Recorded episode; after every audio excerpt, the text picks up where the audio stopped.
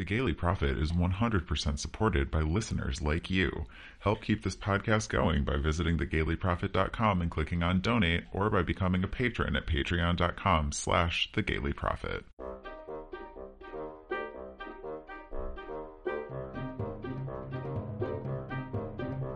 The Gayly Prophet operates under the assumption that you have read the books. If you haven't read the books, go and read them. They're wonderful. And then come back to us. Otherwise, you're going to be spoiled. And that's your choice in this world.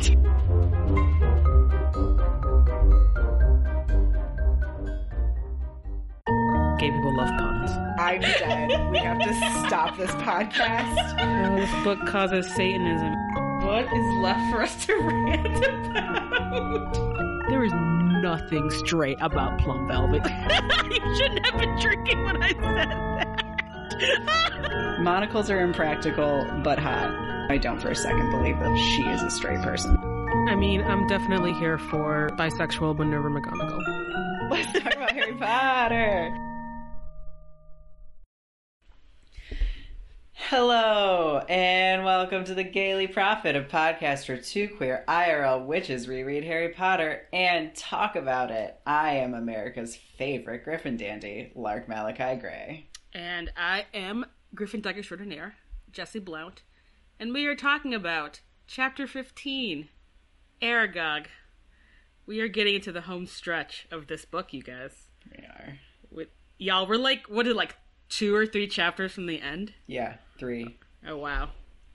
So Two chapters from the climax, three chapters from the end. Because there's a whole additional chapter at the end of this book that's like after everything goes down. So, yeah. I'm actually I'm really actually excited for the actual action to happen. I already have like what my summary of that chapter is going to be. I'm very excited about it. Nice. I wrote I wrote the song for the end of this book like seven months ago or something. so I'm really excited to get that out. Oh my god. Uh anyway, so in this chapter, all of Harry's friends and mentors are gone. Uh Hagrid is gone, Dumbledore is gone, Hermione is petrified.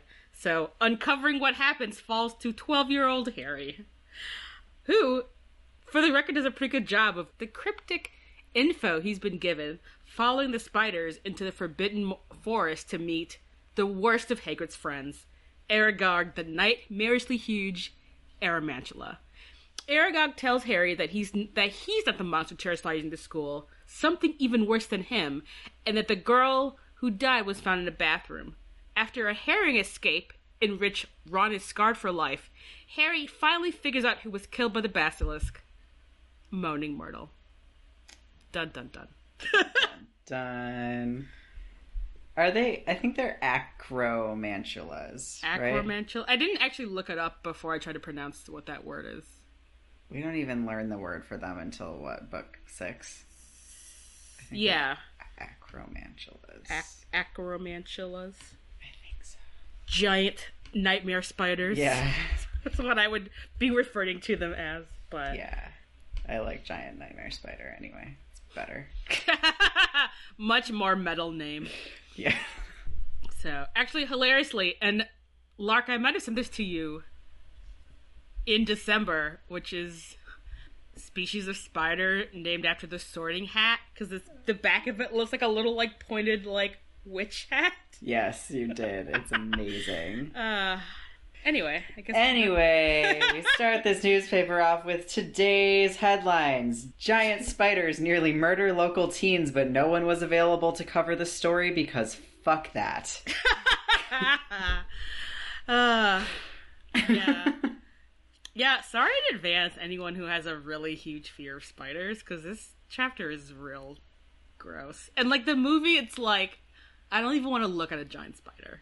I just don't. Anyway, I mean, at least it's like terrible CGI. yeah. Imagine if it was made now. It'd be way worse. they would have to like make it intentionally bad because I feel like really good CGI would be horrifying for a movie it, for like twelve or thirteen year olds. yeah. Anyway, Yeah, this chapter is really upsetting. Anyway, we turn to the front page where we talk about all the things that don't belong in other sections of this newspaper. uh, I'm gonna get started because there's a bit in this chapter where Draco is gloating, and then he's like sucking up to Snape. It's like, oh, Snape, you should be headmaster. I'll put in a word with my father. You think you're the best anyway, blah blah blah. Which, of course, in retrospect, once Snape does become headmaster, Snape is unhappy about it, and if Draco was at school, he'd also be unhappy about it. and so I just wonder if like Draco like thinks about it and just is like, ugh, like years later. Draco was at school. In the seventh book, Yeah. I guess for some reason I thought he wasn't at school that year because he's at the manor when they capture. It's Harry Christmas and- break. It's Christmas break.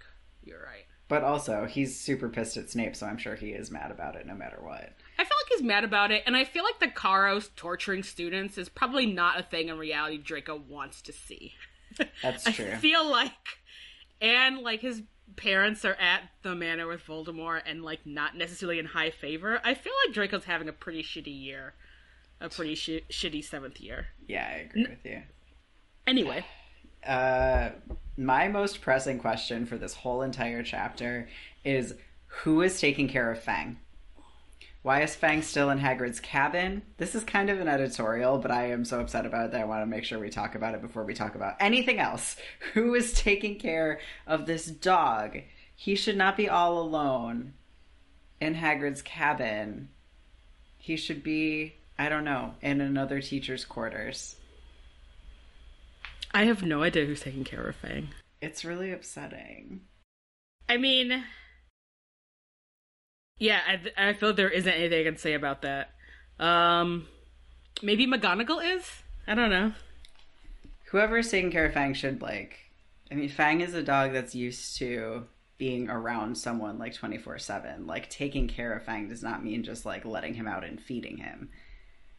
Yeah, I know. I mean, I yeah, and I think in that regard, no one is taking care of Fang. Like, someone is feeding Fang. That is the extent of what is happening. It's just so upsetting. It is very upsetting. Fang reminds me so much of Rufio, which I think makes it even harder for me. Rufio's like, I will literally die if I go without like human touch for more than 15 minutes, you know?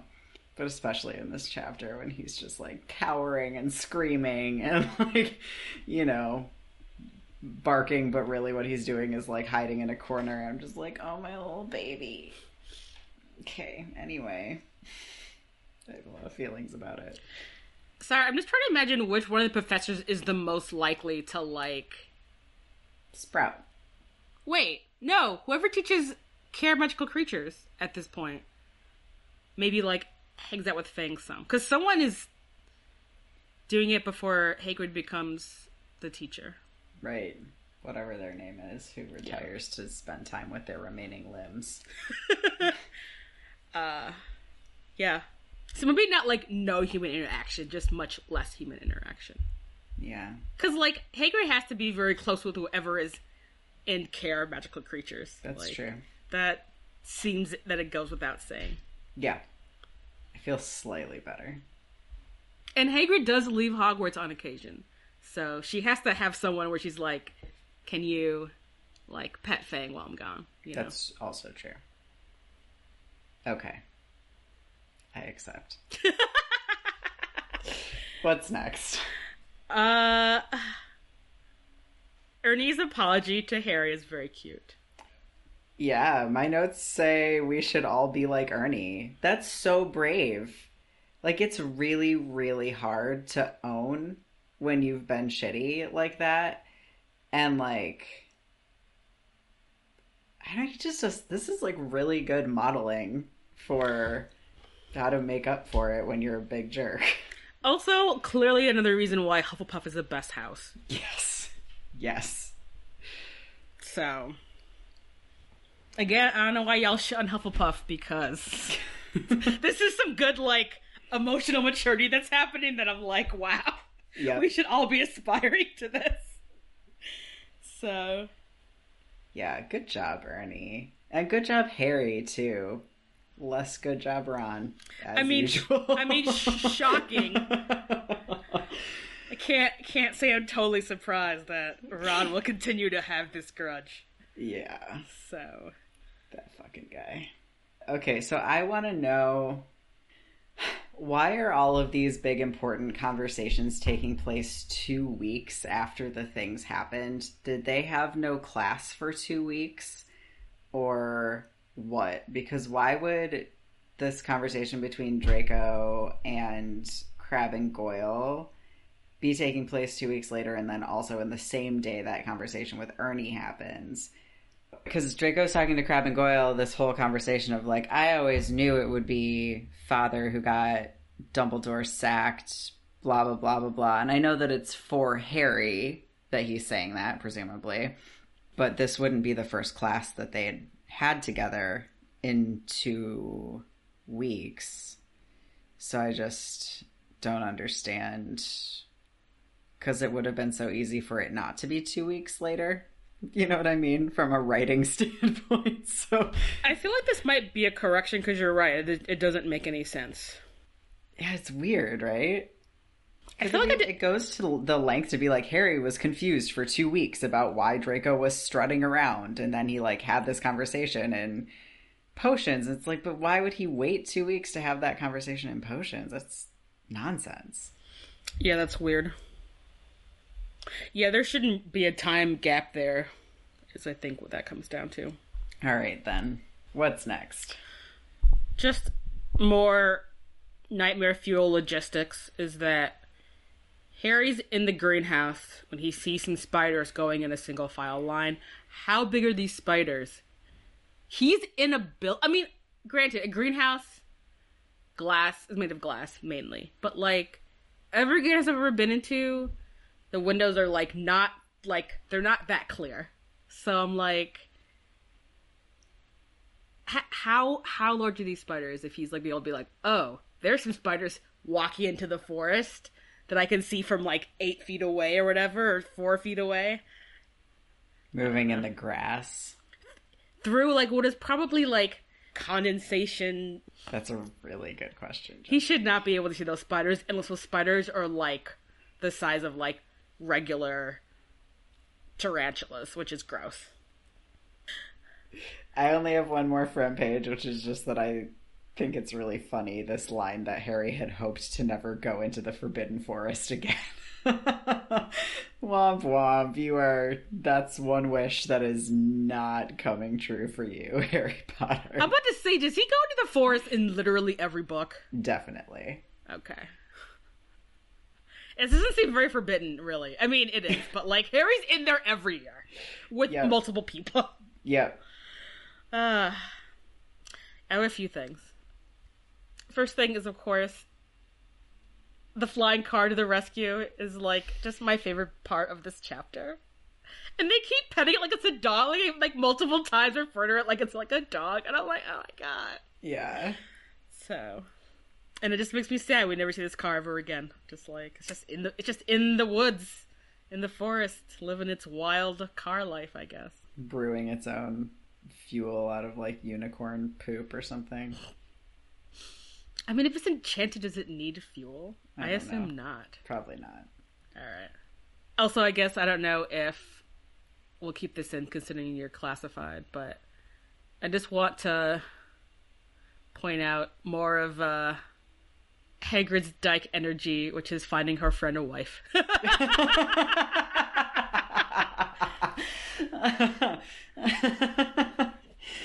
oh no. Hmm. the only thing that makes it not Dyke Energy is that Hagrid never slept with Mosag before hooking up her and Aragog. That's fair. that is also very fair. Actually, I have just one more front page, Okay. which is the extreme mood of this chapter, which is Ron puking in the pumpkin patch after getting back to Hagrid's hut. Yeah. And I'm like, yeah, same. Have you ever vomited from fear? I feel like I've been close to vomiting from fear. Mostly because I have really intense plane anxiety. but that it could also be turbulence. No, I think mostly it was fear. I like I've never actually done it, but I feel like I've been very close. Hmm. So, because planes are scary to me. I don't think I've ever had like a vomit response to being af- afraid. But I do feel like it's a very it's very appropriate for Ron to have that response to what has happened to him in this mm-hmm. chapter. I mean, we talk a lot of shit about Ron. Ron is a good friend for like being like, all right, for not being like, okay, bye, Harry, have fun in the forest, which is true. I think what I would have maybe thought about too. yeah. Yeah. Like, oh yeah, you want me to go like chase the only thing in this world that makes me have like a straight up panic attack? Let me just go with you. Mm-hmm. Sounds great. yeah, into the into the forbidden forest and like pitch blackness. Right? Ugh, Yeah, so dark. The dark upsets me, I think, more than the following the spiders part. that part actually is also upsetting because it's really scary to be in the woods at night like that. I feel like, and you're just like going into a place called the Forbidden Forest. It's like. Yeah, and like, God, fucking remember what happened last time Harry was in there and he was like almost murdered by Voldemort? Like, how is he so chill about being in these haunted, terrible woods again? Right. It's like, I mean, I'm assuming that, like, part of taking Fang is being able to get back to Hogwarts. But, like, something could have eaten them. I mean, besides just the spiders. Like, I don't know. I'm sure there's all sorts of shit in there. Right. Yeah. Just regular ass things to be concerned about. Mm-hmm. All right. Speaking of concerning things, you want to go to education? Yeah.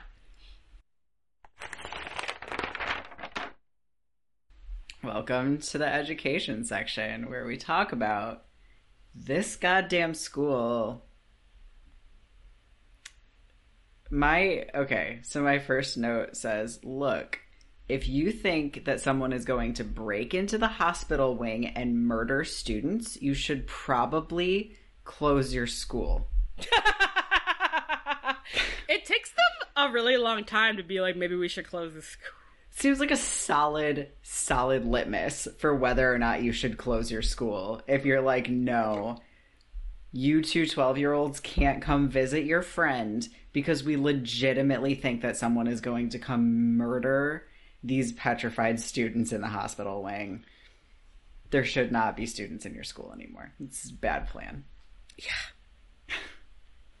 Everything about this chapter, though, very much like why is this school still open like everything about the way that the students are described like everyone is terrified and like every time someone laughs they get like really uncomfortable and like everyone's so sad and just these are kids why Right, and it seems like the teachers are just as stressed out, and like no one's trying to like comfort them. Honestly, it's surprising that it's not like you, that it's not showing people being taken out of school. If my child written to me and be like, "Yeah, everyone's uh pretty freaked out about this whole monster that's been petrifying kids," I'd be like, "You know, it's time for you to come home. Actually, we can homeschool you the rest of this year." yeah like what? yeah that's not sustainable it's not, it's not Yeah. i don't know man Yeah. Actually, it does seem kind of weird that like everyone's still at the school. i know Because like even if Hogwarts is keeping it quiet, like I'm sure people are writing home being like, "Oh hey, guess what? Another one of my classmates just started laughing hysterically for no reason out of, out of fear. Normal day at Hogwarts." You would think that. I mean, you would think that that was happening and that parents would be like, no, this, we can't with this. But the fact that that's not, doesn't seem to be happening, no one's being pulled out of school, is like, maybe there's some sort of like. Uh, charm or whatever put on them so that they can't talk about it. That does sound just fucked up enough for a thing that would actually happen. Right. Technology curse alert. Listeners, we are returning from a te- technology curse break. Welcome back to us.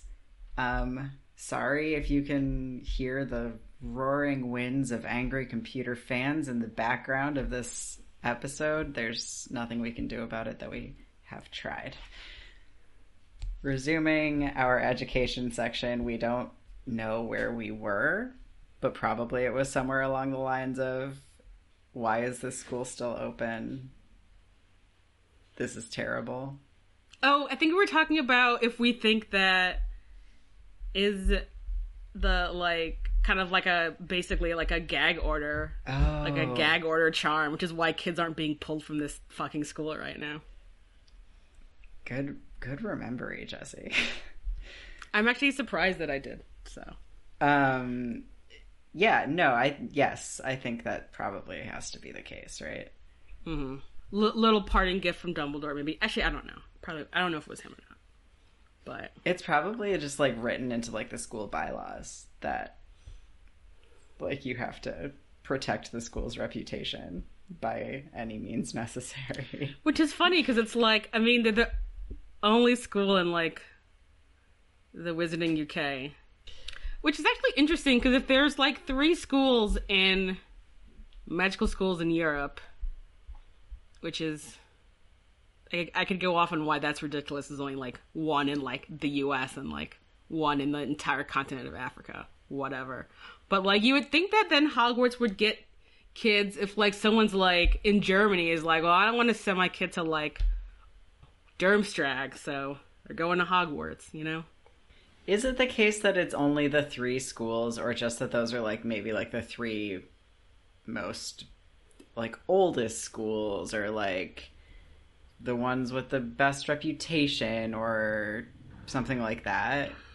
Like they're the Ivy League of like Basically, magic schools. Yeah, I don't know. I felt like I was under the impression that they were the. I mean, it doesn't make any sense for there only to be three schools. Like it makes sense for every country to have multiple schools. it does. I mean, maybe in Europe, one school per country makes sense. Like I've lived in many a state bigger than many European countries. This is this is true. Um, and given the size of the witching population, like one school is probably sufficient. I mean, look, Hogwarts has what like 350 kids, and they serve all of the UK, but but it still seems like I mean, maybe like Luxembourg doesn't need its own school. Maybe they can go to school with the Belgian kids. Is that geography? Sure. Yes. I tried really hard, you guys, but you all know that uh. geography is not my strong suit. Sorry. Wherever I, I I honestly can't even tell you where Luxembourg is on a map. It's so, like so small. it's near it's near Switzerland though. Is, is it between Switzerland and Belgium? Sounds really great. I don't know. Let's not. Yeah. Let's anyway. People make fun of us for a long time when we try to do geography on this. That's fair. Okay. Anyway. Um. But for sure, like, probably in the US, you could have like one for New England, but then like every state probably needs one, and like all of the countries in Africa likewise probably need their own. Actually, I have a very elaborately well thought out headcanon about United States magical schools, which I would love to do an entire episode You've been saying Patreon. you've been saying that we need an episode about the U.S. witching situation since we started doing this. We should probably actually do that for our patrons. I have a lot of feelings about it. All right. Anyway. Anyway. I Uh, find it really tragic. Sorry. Go ahead. no, what were you gonna say?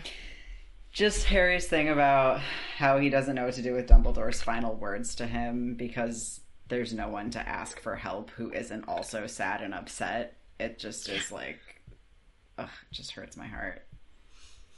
Yeah, I'm like I find myself for this chapter thinking about like how grim the staff room is and then like I feel like I feel like staff meetings are really sad except for the moments when like everyone is thinking individually about how they would kill Lockhart and get rid of his body because he is just like everything's great! And it's like if they hadn't already want to kill him for the past however many months it's been, they're definitely like, okay, if two of us do it, and then everyone else is just like, we'll just do like, you know, someone can secret keep it, and no one has to know that we murdered Lockhart.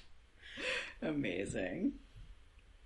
Okay, so I do have an education thing that's not depressing. Great. Surprisingly. Surprisingly. Okay, so I don't remember which episode, whatever episode we talked about where the kids go that's not the library, the great hall, and their common room. Yeah.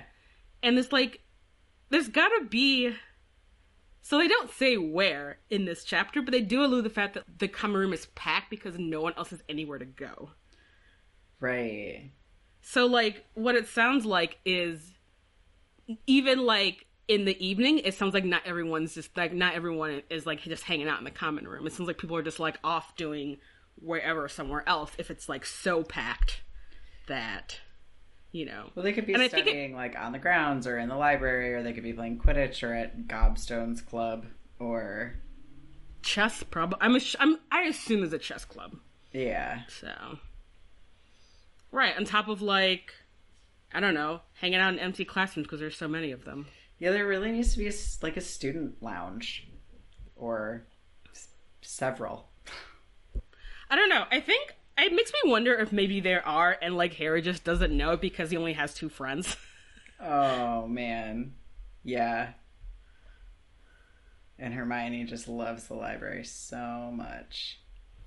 I mean, he's not. You don't really even necessarily see like Hermione and Ron interacting with other people either.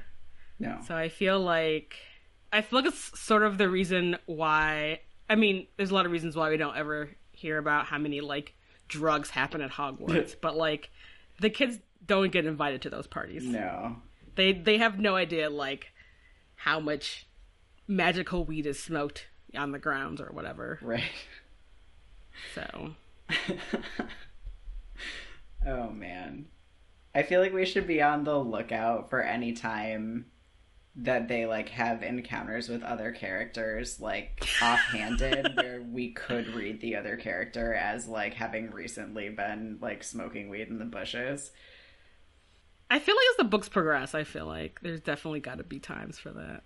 Which actually, if this was written by, if this was aimed at a slightly older audience, the twins would totally be dealing drugs. Also,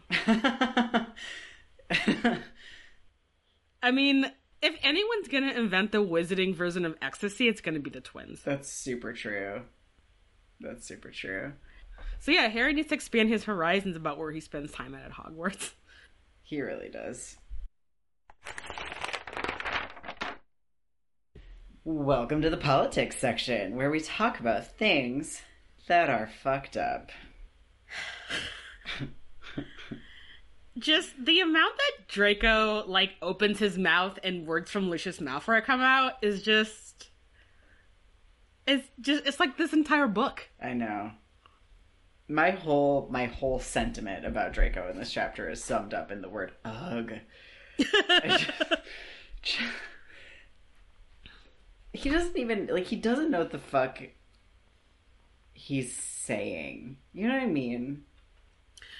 Have you have you ever seen the documentary Jesus Camp? No. There's a documentary where it's basically about young people who are going to who are like in like the fundamentalist Christian that's their lives and they go to like these Bible camps that teach them like really ridiculous, terrible, like fundamental Christian stuff. And like the things that they say that'll come out of the mouth of a like round faced blonde child is horrifying. And disgusting and very sad because it's like it's like watching children who are brainwashed like vomit up the vile things that like fundamentalist Christians are brainwashing their children to say. Mm-hmm. And it's just it's like it's just it's very cringe inducing and I feel like this is basically what's happening in this chapter with Draco where it's just like you just been I don't know if brainwash is the right word because this is the life that he's growing up in, but it's like at this point he is not ever considered anything except for like what his parents believe and he is their he is their mouthpiece Yeah, totally. Because he he literally doesn't even have anything to compare, for instance, Dumbledore's efficacy as headmaster against to make these claims. You know, Right. it's like, oh yes, like Dumbledore's the worst headmaster Hogwarts has ever had. And it's like, I don't. I just I have Marcel the Shell with shoes on in my head, going compared to what? just such a particularly like time stamped reference. it's like if you missed like a two month period of what 2009, you have no idea what that's about, and probably never will. Um. Also, Lockhart is such a tool in this chapter. Uh, if like Draco is like uh in like lowercase, like all lowercase, Lockhart is like uh like all caps and like just goes on in a line for like twenty characters. Uh huh. This is very astute. It uh, is uh-huh. he's just the worst. I just I want to say I can't believe that he would say, but obviously I can believe it because it's like perfectly in character. But is the exact quote? It's something like the minister wouldn't have taken Hagrid if he wasn't 100% sure that she was guilty. It's like you grew up in this world. You are an, a grown human you know how the justice system in this world works. Why would you say that? Like, and especially from Lockhart, where it's like being such a intense scam artist that he is, is aware about how incompetent and lackluster the justice system is. right. And I'm like, right. He knows how easy it would have been for anyone to go, like, do a memory charm on Fudge to make him decide that the right thing to do was to go arrest Hagrid. You know, for instance, they're just. It's Yeah. just what a what a thing to say. I don't know. right, yeah. And then I love how, and I actually am very excited that like, I don't remember which chapter it was, like one two chapters ago, when they were like, "What if it was Hagrid?" And now they're like, "Oh, clearly it wasn't Hagrid." Right. she's fine. She's totally innocent. She just loves making friends with monsters that want to eat people. That's okay. Yeah. But she's not. But she's not guilty. right. So That comment from Lockhart also leads to yet another instance of Ron having literally zero chill. Ron has the least chill of anyone I've ever met, even though I've obviously not met Ron, but like, he's like fighting Lockhart about this. Like, I bet I do know more than you. It's like, what are you doing? And then he's gonna fight. Is he trying to fight Malfoy? He he does try to fight Malfoy. Uh, in in potions class, and he has to be held back by like four other students. This child has no emotional regulation. like someone really Uh, needs no. to help him. No. calm the Ron- fuck down. Ron doesn't have. He has like no impulse control. None. and right it's like sometimes just like ron chill like be the little bit the littlest bit subtle Right, because it's like his feelings are very frequently the right feelings to have, but like it's not okay. So I didn't. I don't think I talked about it in the last chapter, but when they're sneaking down to Hagrid's house, Ron stubs his toe and he swears when they're under the invisibility cloak and they almost get caught by Snape. Which is actually another example of Ron having no fucking impulse control because you're sneaking out of school under an invisibility cloak and there's a teacher in your eyesight and you can't keep your mouth shut when you stub your toe. but like but like not only just any teacher like snape Yeah. like the last teacher you want to be caught under an illegal invisibility cloak sneaking out after hours. You would be like licking the cauldrons clean for the rest of the year. Oh like, come on. No. I mean, not literally because that's gross and inefficient, but you know what I mean. I do. No, and I feel like that is actually like a Snape uh, detention that he would assign. Just round his entire head in a cauldron. Be like, you clean it, and then to test whether or not all of the potion is out, you have to lick it and see what happens to you. Yeah, he would do that actually. And it's so I don't know what is actually kind of baffling is just like how does Ron win at chess? Like he has no poker face. Oh, good question. and it's like for someone who's like good at thinking ahead, like moves ahead, it's like Ron. Ron, my dude. It's- Which I guess maybe makes him the most realistic child of the three of them, maybe? I don't know. I was I a don't know. not super well behaved 12 year old. I definitely was like, I could leave my house in the middle of the night without, you know, waking up my mom and my dog, even if I like tripped over something. That's true. But I guess the other part of it is I mean, it's not like anyone in his family is super good at like emotional regulation necessarily. I don't know. Like I don't know. Oh Ron. An involuntary gasp when you're startled is one thing, but like, ow, I stubbed my toe and I have to say something out loud about it, even though I'm trying to be sneaky, is something completely different. I don't know. Yeah, no, you, could you could no, you can totally keep that quiet. I mean, yeah. Bite the inside of your cheek. There's like a thousand things you can do to not Yeah. to not just like act on everything all the time. Ron.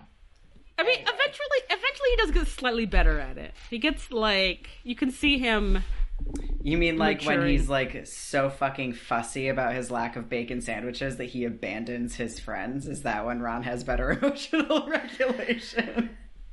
At, at least he they managed to pull off sneaking to the ministries as other people though. He didn't fuck it up totally. But yeah, he one hundred percent almost calls his dad dad when they do that, and he is eighteen years old or seventeen years old at that point. Okay, fair. I guess my I guess my defense of Ron is over. there is a sorry sorry Ron fans out there. I mean, Ron has a lot of really good qualities, just like having his shit together at all in terms of like keeping his cool is not not one of his good qualities. Yeah, I feel like having his shit together is not a quality that that Ron has. No. Anyway, really off topic. Uh, do you have any other politics? Actually, I don't. This is a very light on politics. Light on politics, Chapter. heavy on spiders. Which is a great segue to health and science. It science. sure is. All right. Uh, welcome to the health and science section, where we talk about things that are loosely related to health and or science. Slash, where we talk about giant nightmare spiders. Of which there are many in this chapter. So many. Um, so I did some, I did a little research before the episode because, uh, you know, the spiders are described very like vaguely, like oh, they're the size of a cart horse or the size of a small elephant. Let me tell you about the sizes of those things. so, a draft horse, a working horse, large on the large end of that, six feet tall. Mm-hmm. Six feet tall spiders, not good, not just terrible. Aragog, probably a eight to ten foot spider, maybe also a ten foot long spider, which is about the size of a small elephant. So, horrible nightmare spiders. I don't know how Ron didn't black out in fear, honestly. I mean, it sounds like he does. Well, he like goes kind of catatonic there for a minute. Yeah, I mean, for all we know, the whole time between when they get captured to when they get in the car, Ron could have been in a blackout. like his face isn't Yeah. moving. Yeah, that's true. He just like yeah, his entire Yeah, I feel like he. I'm not even sure if he remembers what happened actually, because I don't. I don't think he does. No, I mean, for good fucking reason. This is like his literal worst nightmare. Yeah, I feel. I just feel very, very bad. I feel so bad for Ron. because giant, terrible spiders in the woods. Also, there weren't giant, horrible spiders in the Forbidden Forest until what is this? Fifty years ago? Yeah. Thirty years ago? 50. when Hagrid's like, I released my best friend. Uh, my best friend also needs a wife. So now there's like what like dozens of giant terrible spiders in the forbidden forest. I want to. This isn't this is an ecological nightmare. Thank you. That's Like- my first note. Is this? Is, these are an invasive species. Like they're in an invasive species that's an apex predator. What the fuck are they eating? So many creatures in the forbidden forest who don't have any way to defend themselves ag- against giant six foot tall spiders.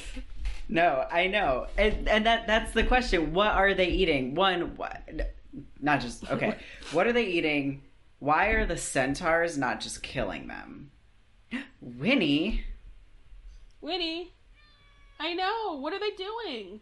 What are the spiders eating, Winnie?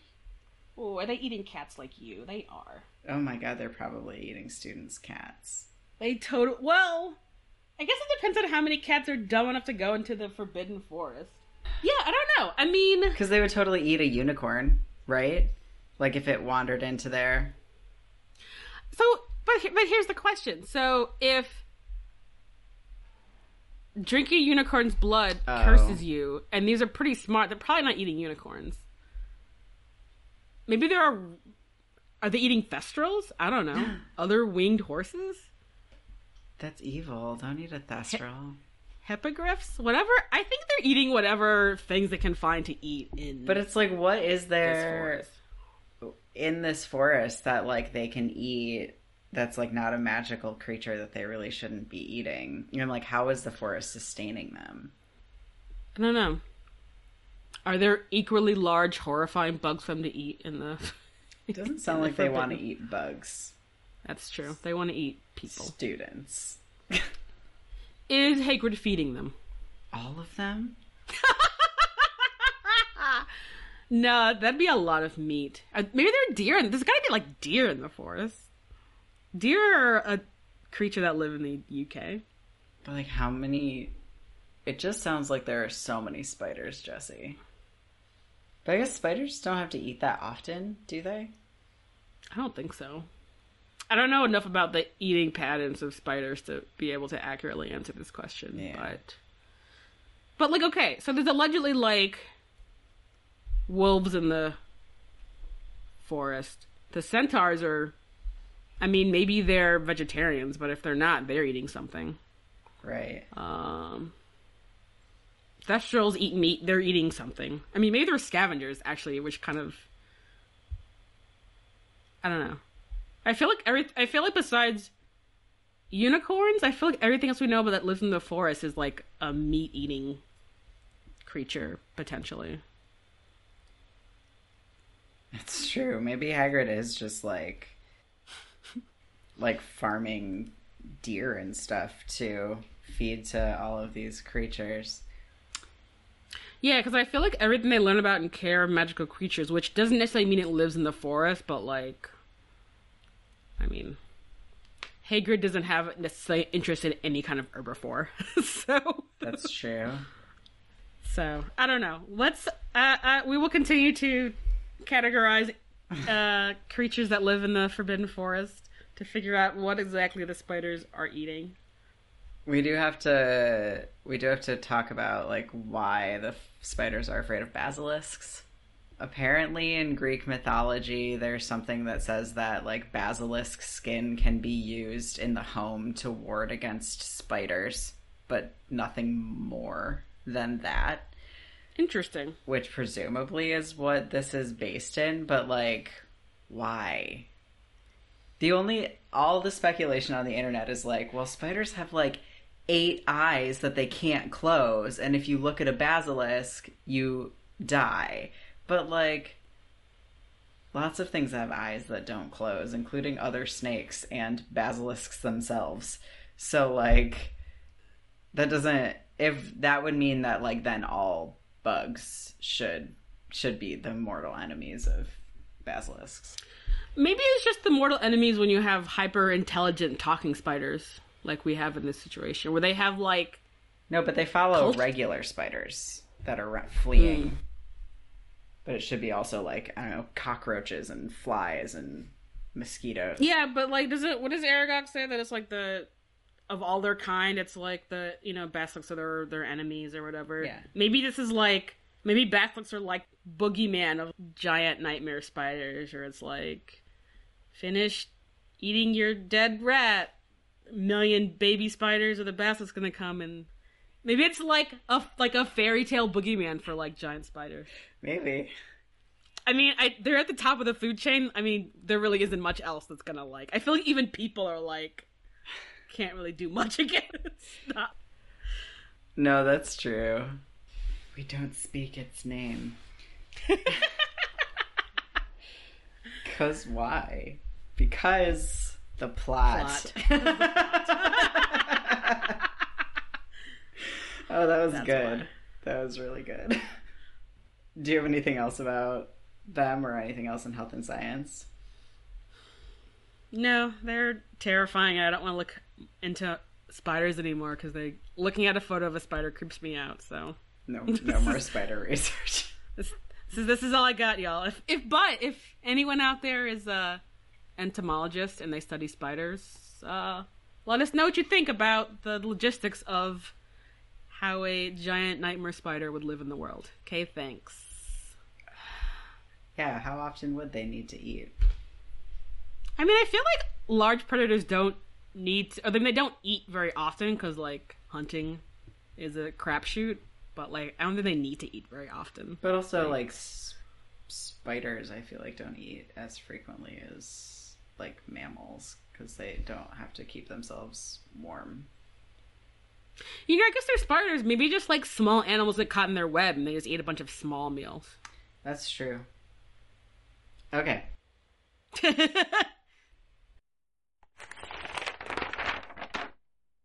Welcome to the classified section where we ask you for money and then make you laugh.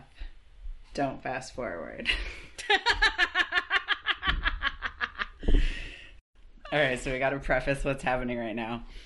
Listeners, if you haven't listened to last week's episode, you will have no idea why what's happening right now is as funny as it's going to be, but I think you'll still enjoy it.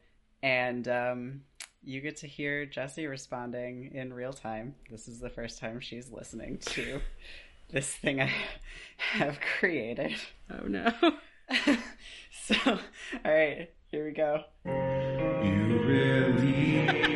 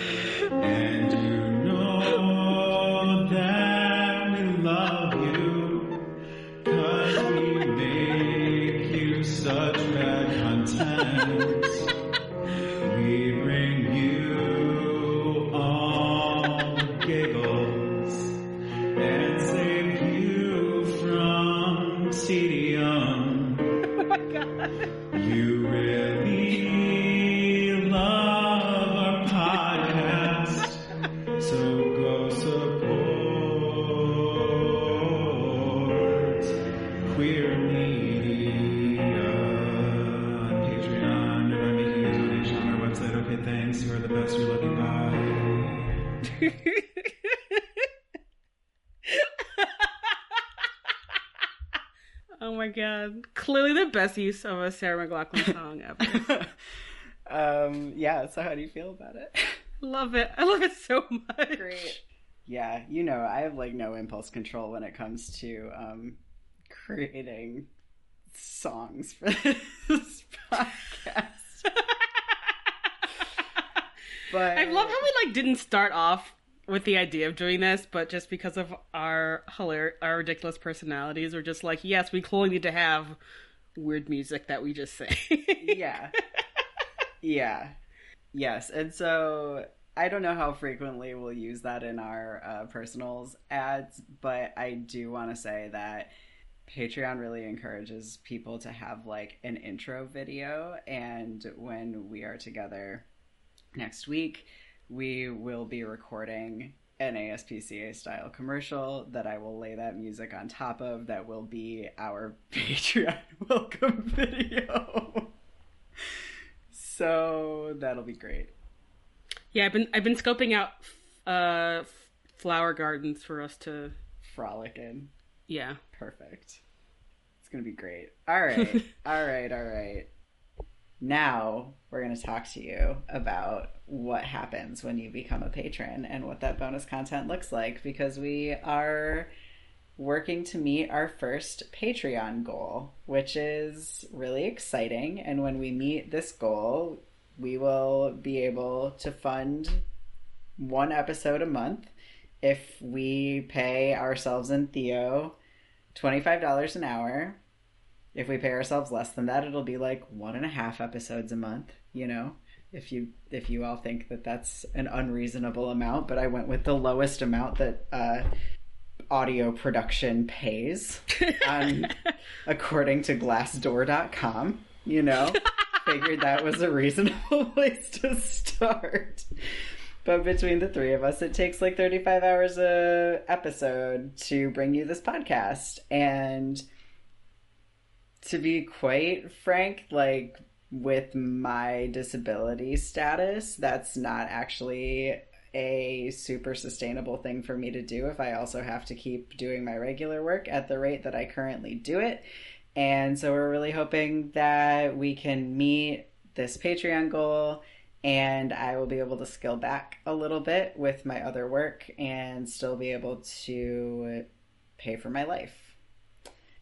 There's some rad stuff on Patreon though. Let's talk about that. There's so much good stuff on Patreon. We have the Queerbler, which is our original 110% original fan fiction. Not, I guess maybe original fan fiction is an oxymoron, but we, it's not anywhere else except for on our Patreon. The Queer Blur is fanfic that we make up on the spot, like that campfire storytelling game where you take turns. Uh, so we just like pick a plot ahead of time, and then we just and then we just do that, and it's honestly fucking fantastic. Um, turns out that's a thing we're really good at. You know what? You all should just support us on Patreon. It's super fun over there. We bring you a lot of really good stuff. Um, and the more patrons we have, the more time and energy we can put into making things for Patreon. So it's sort of this like beautiful little closed loop of happiness. These these are all things you need in your life. So so do it. Someone just did it today. We just got a new uh, patron this morning. This morning, as of the day that we're recording. So, ooh, Max, excellent. Thank you for joining us on Patreon. We are so happy to have you. All right, next up in the classifieds section subject Let's produce more offspring than this ecosystem can possibly sustain. In search of a huge, hairy, many limbed lady who wants to endlessly reproduce with a dashing, similarly shaped fellow until we until we've destroyed this forest and every living thing in it. Bonus if you share a love of terrorizing school children and a highly questionable Ayn Randian moral compass. oh no. Oh. That's amazing. I'm so glad Jesse Jesse provided the um, substrate for this week's classifieds. I was really struggling to come up with something for this for this particular episode. So, thank you so much, Jesse, for the suggestion. I just kept thinking about it. I'm like, Hagrid, no. Why? Uh, because forethought is not really Hagrid's strong suit. You know, it's okay. I get a little bit like starry eyed about animals also. Um, today, I was volunteering at animal control and someone walked in literally with a bin full of kittens, and I was almost like, just give them to me, I'll take them. Oh my god. There was nine of them. Don't. Someone came in with a bin full of nine kittens. Oh my God. I did. god. I did not take them. I'm so proud of you. I had to tell Nicole to be like, guess what I didn't do today? I did not bring home nine kittens. You deserve such such a reward for that. So I feel like considering that those are my struggles, I feel like I really understand Hagrid and her struggles. yeah, you're like, oh, but you're lonely. Fuck, you know, indigenous species and oh not letting these spiders take over the entire forest and then eat my friends. Let's think about the moment where you're saying that you would like to mate. Sounds great. Maybe the centaurs are the things keeping the spiders from taking over. Probably. That's like how oh they Like- teach the baby centaurs how to like shoot. They do their target practice on the spiders. I mean, I like that's enough that you would have to be pretty bad at archery to not hit a six foot tall, probably very wide spider. That's true, but if you miss wherever you're, you have to hit them to kill them. You're in kind of a lot of trouble. Yeah, that's true. I've heard that tarantulas are good for eating, like big ones. I mean, yeah, that's probably the most meaty bug you can get. They call them land crabs. oh no. What if they taste like lobster? Why is that sad? I wouldn't eat one, but I really love lobster, but it's not necessarily a thing that's like super ecologically friendly, which is Uh, harvesting lobster. but you know what I mean, probably is? Is eating giant spiders. man, if they didn't tell me what it was and it was I could just pretend it was seafood, maybe I would just eat it. I would eat spiders with you. I mean, lobster is sort of like a sea bug. Yeah, I feel like So, if I can eat crawfish, I can probably do anything. That's fair. Welcome to editorials where we rant about stuff. I only have one editorial. Go for it. Hagrid brought Aragog from a random person when she was like 13. Why? Hagrid, stop buying random eggs from weirdos. what is happening? Why? She's learned no lessons since she was 13. She's like, it went so well with the giant spider that got me expelled. I should definitely buy this three headed dog and this dragon and who the fuck knows what all. I guess for the record, Hagrid and Aragog were lifelong buds. So That's true. And and as much as Aragog is capable of love, he does seem to love Hagrid, hence the Ayn Randian moral compass. this is well, my I won't eat you. right. Aragog goes back to reading the Fountainhead. Right.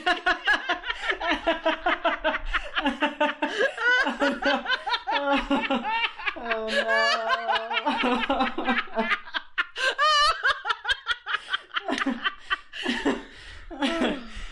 oh god, I'm already imagining the episode art.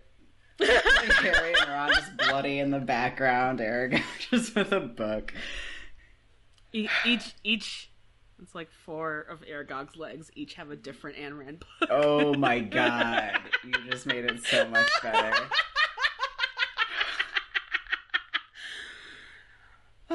Oof.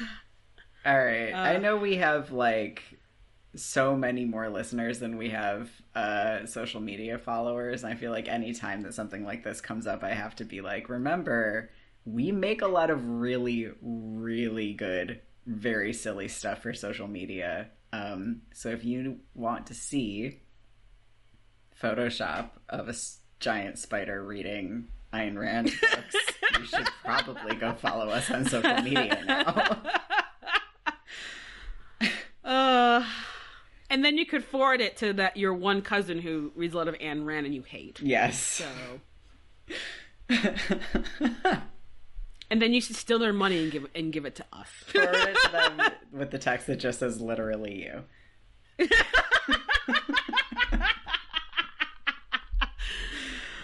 oh god. Anyway, okay. I just hate everything about this spider scene so much, and it makes me so frustrated with Hagrid because these are tiny baby children. Just little tiny baby children, and you sent them into, into hell. Like, what did you do, Hagrid? Why? What were you thinking? Who who does that? Like, don't do that. That's bad, and it it ought not to have happened.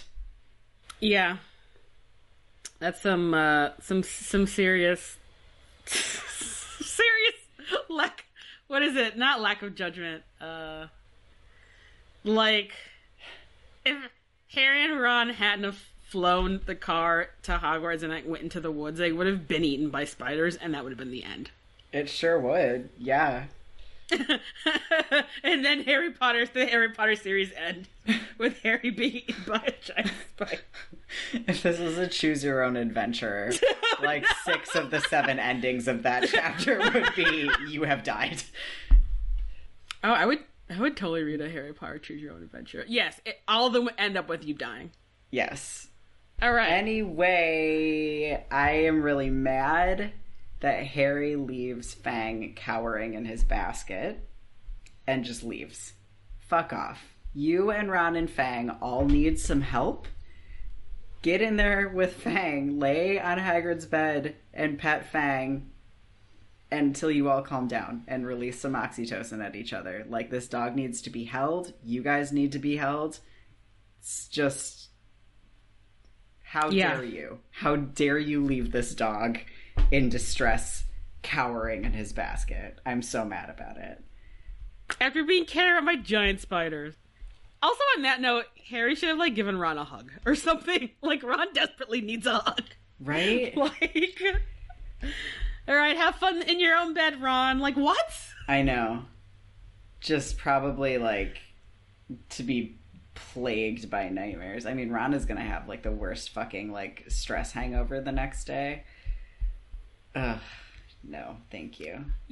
I feel like Ron for the rest of his life, whenever like he wants Harry to do something for him, is like remember the time I followed you into the forest and there was giant nightmare spiders. So watch my kids? Thanks. Yeah. no, that's kind of fair. also, on that note, it really bugged me that when the car shows up, Harry is like, Ron, grab Fang. When Ron has been like blacked out with his face in like perma scream since they got there, and Harry's like, You grab the dog. I'm getting in the car now. what? Oh, Harry, why? Right? That's so inappropriate. And I went back because I noticed that and I was like, maybe there's something that says that like Fang is much closer to Ron than he is to Harry, or like they're already like right next to each other or something, but there isn't. So that's just really inappropriate, you know? Mm-hmm. I feel like Harry's just really used to just being like whatever when a traumatic thing happens. so it's hard for him to be like, oh yeah, everyone just doesn't be like, just another traumatic thing that happened to me, you know? I guess. I don't. I mean, I don't know if that's actually true, but I'm just like, yeah, like Harry, what are you doing? Yeah, you get the dog. At least he thought of the dog, you know? There's at least Yeah. that. Welcome to the horoscopes section, where you get horoscopes for the most relevant characters with known birthdays in these chapters. Leo. You really can't trust anyone's advice, Leo. Rather than trying, why don't you stay in bed today? Pisces. Your worst fears are about to come true. Hide if you can. Poor Ron. Poor Ron. Thank you for listening to the Gayly Prophet. The Gayly Prophet is produced, mixed, and edited by me, Lark Malakai Gray. If you haven't already, tell all of your friends about how much you love the Gayly Prophet, and then go rate and review us on iTunes or Facebook or Stitcher, and then go do some other stuff. like I don't know what, Jesse. You can always email us a question, or if you know a lot about spiders uh, and want to tell us all about spiders, you totally should. Because I don't want I don't want to Google that, but I want to know. Oh, if you've eaten a tarantula, will you please tell us? Oh my god, yeah. Cooked. Don't if you've eaten a live spider on purpose, don't tell us that. Please. Great. There's a variety of ways of supporting us. You can always uh, like us on social. We are on Facebook, Instagram, and Twitter at The Gayly Prophet. Um, we also have a website with our shop where you can buy cool merch at thegaylyprophet.com. And uh, we may have talked a little bit about our Patreon, but you should totally go there and uh, become a patron. Please do. don't you don't you want to support us and have us continue to make this awesome content? No, that's that's too snarky. No, it's not. It's fine. You can also make a one-time donation through our website where you you also get cool merch that way. But yeah, if you don't want to become an ongoing patron, you can you can just do a one-time donation. If you have a particularly homophobic or racist uh, relative, you should take their money and uh, donate it to us, and then send them a receipt. You should. You should send them a receipt. All, I think all of the donation tiers come with our postcard pack, so you can send them a receipt stapled to the "Was Jesus a Witch" postcard. Really, you know, really just kind of like you know, stir the pot before the holiday season arrives. So really, you know, we're we're here for you in that regard. Um, Sure um, in between episodes, uh, you can find me on Twitter at Jesse underscore Detroit. Um, also on Instagram at Live from Detroit. You can find me in between episodes at my website, larkmalakai.com. That's L A R K M A L A K A I.com, where you can learn about all the various things that I do with my life for money and obtain some of those services if you want them. You can also find me on Instagram at Lark Malakai or at Radical Healer. Our spoiler warning was by Sarah Sawar. Uh, our the music for our theme is by Kevin MacLeod, and our logo art is by Theo Julien Forrester, who also produces weekly comics for each episode, which you should definitely look, put your eyeballs on because they look amazing and they're incredible. Here, here. And until next time. Cart horse, autoschediasm, invasive species, nightmare fuel. What is the second word? What does that mean? Oh my god. Okay, so it is one of my Oxford English Dictionary words of the day. Um, it means basically like it. It's like improvised. I was. I don't want to say reaching today, but I was like, oh no, I only have two words. No, I that's cool. I like it when they're words that I'm like, what? Here- here, here at the Gayly Prophet, we also provide some uh, new vocabulary for my Ravenclaws out there. Always be learning, you know.